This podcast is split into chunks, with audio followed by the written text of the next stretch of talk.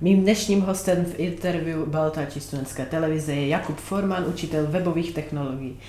Dobrý den, děkuji, že jste přijal mé pozvání do interview. Já děkuji. Moje první otázka na vás je, jak jste se vůbec dostal k učení na střední škole Baltáči? Tak vůbec začalo to jako na mé střední škole, kde jsem chtěl jít ve šlépích svého učitele.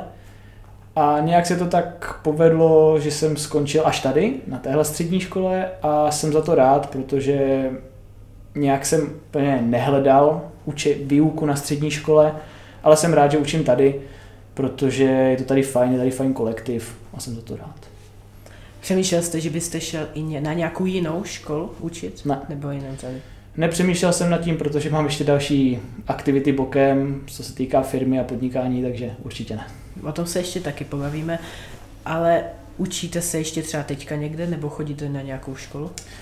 Učím se ještě teď, konkrétně eh, dodělávám si doktorát na UTBčku na fakultě aplikované informatiky, kde se zabývám reverzním inženýrstvím a hackingem mobilních aplikací. Takže tam si to ještě dodělávám a uvidím, jestli to dodělám nebo nedodělám. Kdybyste tuto školu úspěšně dodělali, tak budete chtít jít učit někam jinam nebo dělat něco jiného? To nemůžu teďka říct. Je to až za 6 až 8 let, ale asi v tuto chvíli bych řekl, že spíš ne. Spíš bych nikam neodcházel. Teď je moje otázkou, jak se snažíte vést hodiny? Je to spíše prakticky nebo teoreticky nebo tak všechno dohromady? Snažím se to spíš zaměřovat na tu praxi. Každopádně teorie je celkem podstatná i při té praxi, protože pokud žák nemá tu teorii a umí si se to prakticky udělat, ale neví, co se zatím skrývá, tak to není úplně OK a nedokáže to přesně třeba specifikovat nebo napíše to první, co ho napadne, ale to třeba není optimální z hlediska třeba bezpečnosti nebo něčeho. Takže i teorie, teorie tam v těch hodinách určitě je. Ale jelikož jsem spíš praktik, protože programuju v praxi, takže spíš se to snažím zaměřovat na tu praxi. Eh, když vy máte vaše hodiny nějaké, tak chcete třeba nějaké, děláte nějaké projekty v těch hodinách, že vás zadáte něco a vytvořte si to, jak, bude, jak si představíte třeba už od základu, jenom přímo jenom aplikaci nebo i s nějakou grafikou do toho? Tak to, já si to představu nejlépe úplně od základu, kdy v podstatě člověk přijde, začne tvořit nějakou webovou aplikaci, protože jsem webový vývojář hlavně, takže od základu s nějakou grafikou, kterou si třeba už přinesl z jiné hodiny, z jiného předmětu, kterou tam u mě může využít. Eh, můžeme se pobavit, jak to využije, co tam udělá a v podstatě nějakým projektem potom to obhájí. Tady tohle. Ale je to od A do Z v podstatě. Celá hmm. aplikace. Domlouváte se třeba s vašimi kolegy, že by si žáci něco rozpracovali v jejich předmětu, že by měli nějaký základ, třeba grafiku a pak by to posunuli do webové? Domlouváme se, aktuálně teď máme v takovém plánu v podstatě propojit eh, tři předměty. Za prvé vlastně webové technologie, i desktopové aplikace, i grafiku. Propojit v podstatě všechny tři části dohromady eh, s tím, že v grafice si udělají nějaký návrh, eh, na webu udělají nějakou administraci a na počítači udělají fyzické aplikaci. Takže by se to takhle propojilo a bylo by to vlastně univerzální mezi všema třema předmětama potom. Mm-hmm. By se to pěkně prolínalo, což by mohlo být takové fajn pro ty žáky. Teď přejdeme k tomu vašemu podnikání. Vy jste vyhrál soutěž Můj první milion s aplikací Foody. Jak to s ní teď vypadá? Plánujete ji nějak rozšířit do budoucna? Aplikace Foody je v tuto chvíli pozastavená skrz uh, korona situaci, která byla v celém světě a pokladní systémy jsem to dál nějak neřešil, ani jsem to dál neudržoval, takže jsem mu pozastavil Určitě s ní pokračovat mám v plánu, ale kdy to bude, nedokážu říct a určitě ta aplikace tak, jak byla zamýšlená, to znamená na objednávání v restauracích, platby a v podstatě všechno, co se týká náhrady číšníka nebo personálu na 50%, tak v podstatě nebude. Bude to osekanější verze, jednodušší verze, která ukáže potom jenom kdy, kde se najíst, v kolik hodin, do kdy mají otvírací dobu a jaký mají delák taková osekanější verze a pak třeba časem bych tam přidal znovu to placení, abych nebyl závislý ještě na dalších nějakých dalších firmách, dalších subdodavatelích. V jakém časovém horizontu myslíte, že by se aplikace Foody mohla obnovit? Já si myslím, že do, do roka by to mohlo být. Takže za rok budeme už možná v některých restauracích tu, s touto aplikací fungovat. Ano, Doufám, doufám, že jo, ale těžko říct, ukáže situace a jak to bude ve světě. Jak jste říkal, že by ta aplikace byla osekaná, takže by se už přes ní teda neobjednávalo ne. přímo v restauraci. Neobjednávalo by se přes ní, ale řešilo by to problém, když třeba chci jít večer kolem deváté se někam najíst, já nevím kam, protože já nevím, kde, kde mají otevřeno, respektive kde mají ještě otevřenou provozovnu a vaří jídla. Provozovnu třeba mají otevřenou do 11 do 1 do večera, ale jídla přestanou vařit v 8 večer. Což je trochu problém, protože já se chci někam najíst a já nevím kam. Nemám kam. Na internetu zjistím pouze jednu otvírací dobu a to je provozovny. Nezjistím otvírací dobu už kuchyně. Což je právě to, co by to řešilo. To je docela podstatné. Ale proč jste se přímo rozhodl, že zrušíte to objednávání přímo v restauraci? Rozhodl jsem se proto, proto že pokladní systémy to celkem bojkotují, nemají snahu se vůbec do toho nějak zapojit, nějak to tam přidat v podstatě do svého portfolia, aby to bylo automatizované, aby to bylo jednodušší pro ty číšníky a aby to celé fungovalo tak, jak to bylo zamýšlené. Protože v tuto chvíli ta aplikace může fungovat tak, že já musím poskytnout svůj vlastní pokladní systém do restaurace nebo té provozovny a v tu chvíli jim vznikají dva pokladní systémy. To znamená jeden ten, který používají běžně pro normální lidé, lidi a ten druhý pro moji aplikaci, což je pro číšníky velice nepohodlné a navíc matoucí. Takže to je ten důvod, proč tady tuhle část tam určitě odeberu. Na nějakou dobu. Neříkám, že na furt, ale na určitou dobu s tam půjde pryč. Proč si myslíte, že eh, pokladní systémy s váma nechcou spolupracovat? Je to třeba z toho, že se bojí, že by vaše aplikace mohla tu jejich zastínit? Určitě ne. Spíš tady vidím problém po stránce moderních technologií, protože aplikace, které se píšou dnes, jsou převážně moderní, konkrétně moje je velice moderní a pokladní systémy v dnešní světě, vůbec v České republice, jsou zase velice archaické. Což znamená, že tam ten je celkem velký rozdíl v tom kódu, kterým je to napsané a ten rozdíl je třeba i 30 lety, 30 let. Což potom znamená extrémní problém v tomto napojit ty aplikace. A plánujete třeba i když by vznikaly nové eh, pokladní systémy, že byste se s nimi už přímo spojil třeba při vývoji, aby jste to zakomponovali do sebe? Bylo by to fajn, ale těžko takhle s někým vyjednávat, protože to jednání je celkem těžké, složité a vůbec najít společnou řeč je složité. Tady v tom. Před rozhovorem jste mi říkal, že jste uzavřel se Zlínským krajem nějaký kontrakt. O co se jedná? Ten kontrakt se ještě neuzavřel, doufám, že se uzavře. Jedná se o aplikaci na práce, která není moje, já jsem mu pouze vyvinul, s tím, že můžete v ní najít v té aplikaci brigády, práce a výpomoci, což v podstatě rozděluje segment na tři různé druhy, to znamená, chci krátkodobě přeházet hlínu, pomoct vyložit nějaký, nějakou paletu nebo něco složit z nějakého nákladňáku rychle, protože mám víkend volný, tak si to můžu v té aplikaci právě najít. A aktuálně vlastně je ve světě potřeba pomoci Ukrajině, takže aplikaci vlastně jsme nabídli Zlínskému kraji a doufáme, že to teda přijme jako pomoc v podstatě Ukrajině, kde si vlastně lidé přicházející sem do Zlínského kraje, potažmu České republiky, potažmu celé Evropy, můžou právě najít v téhle aplikaci práci. To je docela zajímavá aplikace. Jak vás vůbec napadlo s tím jít se za Zlínským krajem? Je to jenom právě byla to ten spouštěč ta Ukrajina, nebo Yes, i... určitě, určitě to nebyl spouštěč Ukrajina. Spouštěč jako takový, není to z mojí hlavy, ale z hlavy autora vlastně té aplikace, kdo to vymyslel. A bylo to to, že jsem vyhrál můj první milion.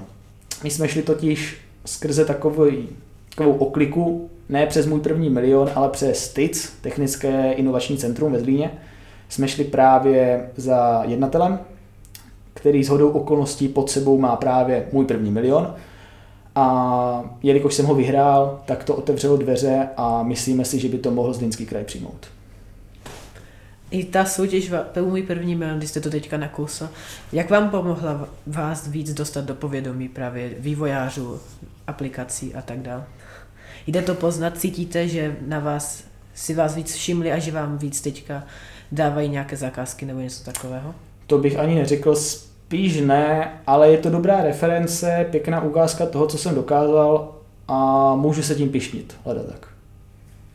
A pomohlo vám právě můj první milion rozjet víc ten váš s tou vaší aplikací dát jí víc do... To pomohlo. To pomohlo to jednoznačně, protože mi dal v podstatě takový jako nutnost, nebo spíš potřebu to rozjet, takže jsem na tom intenzivně potom po výhře v podstatě pracoval.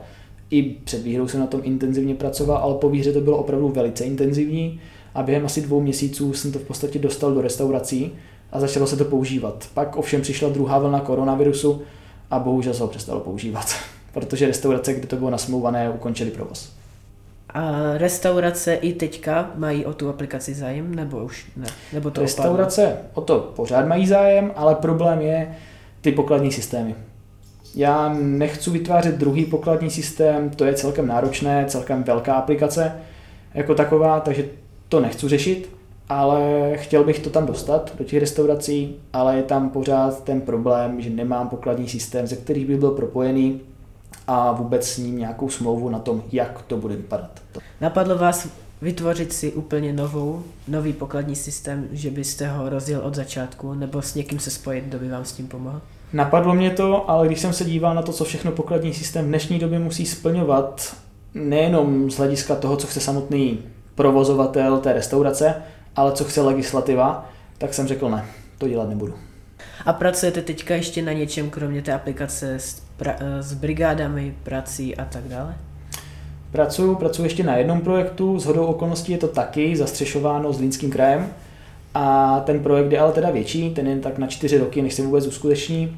Je to pro studenty na základních školách a středních školách, kdy v podstatě ve volném čase chodí do nějakých kroužků a plní nějaké aktivity, tak si můžou za to sbírat kredity, které jim potom můžou pomoct v třeba v nějaké přihlášce na výšku, v nějakém hodnocení, určení směru, jakým se má ten člověk vydat, eh, jestli je víc na IT, nebo je víc třeba na eh, matematiku, nebo na jaký obor se vlastně směřuje. Takže na tomhle teďka děláme vlastně na vysoké škole a snažíme se to postupně vlastně spustit. Vy jste mluvil teď o vysoké škole, vy na ní myslím i učíte, je to pravda? Ano, učím ještě i na vysoké škole. Jaká byla vaše nejoblíbenější a zároveň nejtěžší zakázka, kterou jste zatím dělal? Je to ta s tím kredity? a nejtěžší. Pro Zlínský kraj. Dohromady, nejoblíbenější i nejtěžší. Klidně může být roz, rozdělen. Nejoblíbenější zakázka byla asi pro známého a to byl vytvoření vlastně webu pro filmaře, který je animovaný.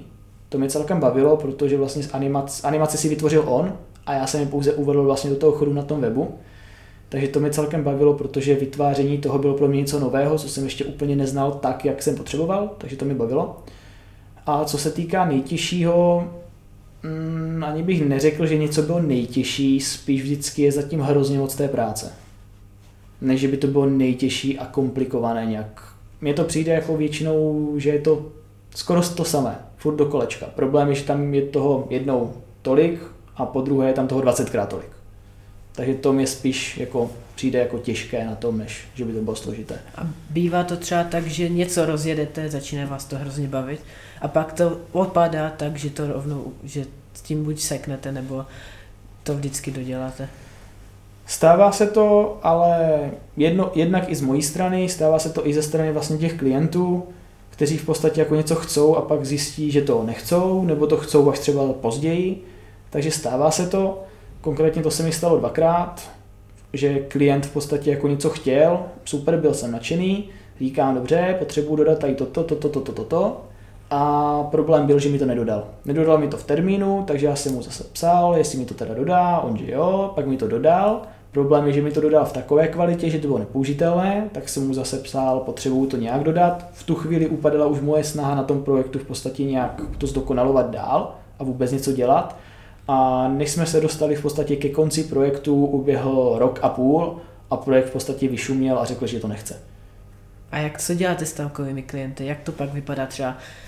Je to práce, takže za to musíte dostat nějak zaplaceno. Jak to bývá v tomto směru? Já mám všechno podchycené smlouvama, takže ano, platit za to musí.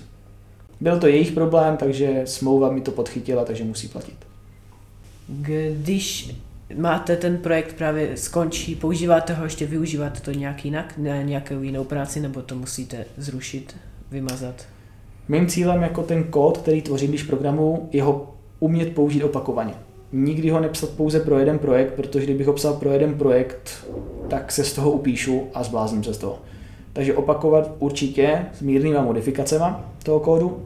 A pokud se jedná o webovky, kdy v podstatě se jedná o design, tak tam se moc úplně opakovat nedá, třeba jako ten kód, případně i ta grafika, takže tam mě to bohužel mrzí, ale s tím nic nedělám. A když je to u toho webu, tak vy to můžete použít znova, nebo, nebo v nějaké podobné verzi, nebo to nemůžete použít, že to ta hmm. firma nějak vlastní? Ještě se mi nestalo, že by vlastnila firma v podstatě to, co jsem napsal, protože to, co napíšu já, je moje a já na to mám autorské právo, protože je to moje, stejně tak, jak já jsem napsal knihu třeba. To je to samé. Ale ta logika, která tam je v podstatě, nebo to know-how, které v tom je, tak to je zase firmy potom. Ale nestalo se mi nikdy, že bych používal něco, co není moje, respektive co vím, že by bylo někoho jiného. A jak je to třeba takhle u různých aplikací? Tohle se sice netýká přímo vás, ale jak, jak to je s aplikacemi, které nějaká firma vlastní a nějaké třeba hodně podobně někdo okopíruje? Jak to s tím pak funguje? Okopírovat je může, to nikdo nezakáže, a pak následují nějaké soudní spory, které v České republice asi budou trvat věky, v podstatě v celém, celém světě a je to v podstatě neřešitelné. Toto. Tady akorát zbývá jediná věc a to mít dostatek uživatelů, dostatek dat a dostatek mít v podstatě know-how té aplikace nebo toho smyslu, proč to vzniklo u té jedné firmy lepší a víc toho, než té, která to skopírovala. To by byla asi moje poslední otázka na vás. Já vám moc děkuji, že jste přišel na rozhovor a doufám, že se uvidíme brzy znovu. Děkuji. děkuji.